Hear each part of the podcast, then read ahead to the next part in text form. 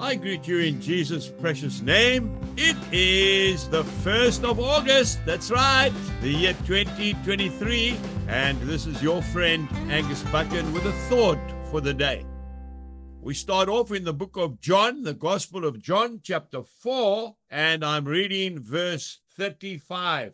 Do you not say, There are still four months, and then comes the harvest? Behold, I say to you, Lift up your eyes and look at the fields, for they are already white for harvest. The word procrastination, to procrastinate, the Oxford Dictionary defines it as postponed action. Don't leave things off for tomorrow that you can do today. Things left undone.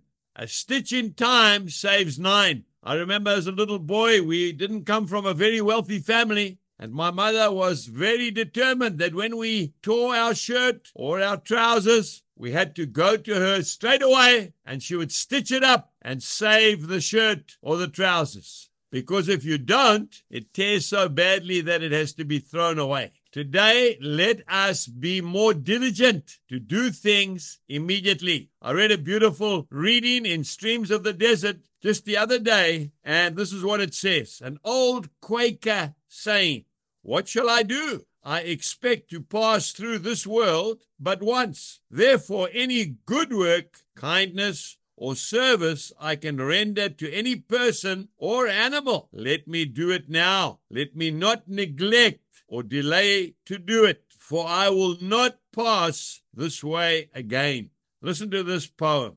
It isn't the thing you do, dear, it's the thing you leave undone that gives you the bitter heartache at the setting of the sun. The tender word unspoken, the letter you did not write, the flower you might have sent, dear, are your haunting ghosts at night. The stone you might have lifted out of your brother's way, the bit of heartfelt counsel you were hurried too much to say the loving touch of the hand, dear, the gentle and winsome tone that you had no time or thought for, with troubles enough of your own. These little acts of kindness, so easily out of mind, these chances to be angels, which even mortals find. They come in nights of silence to take away the grief when hope is faint and feeble and a drought has stopped belief. For life is all too short, dear,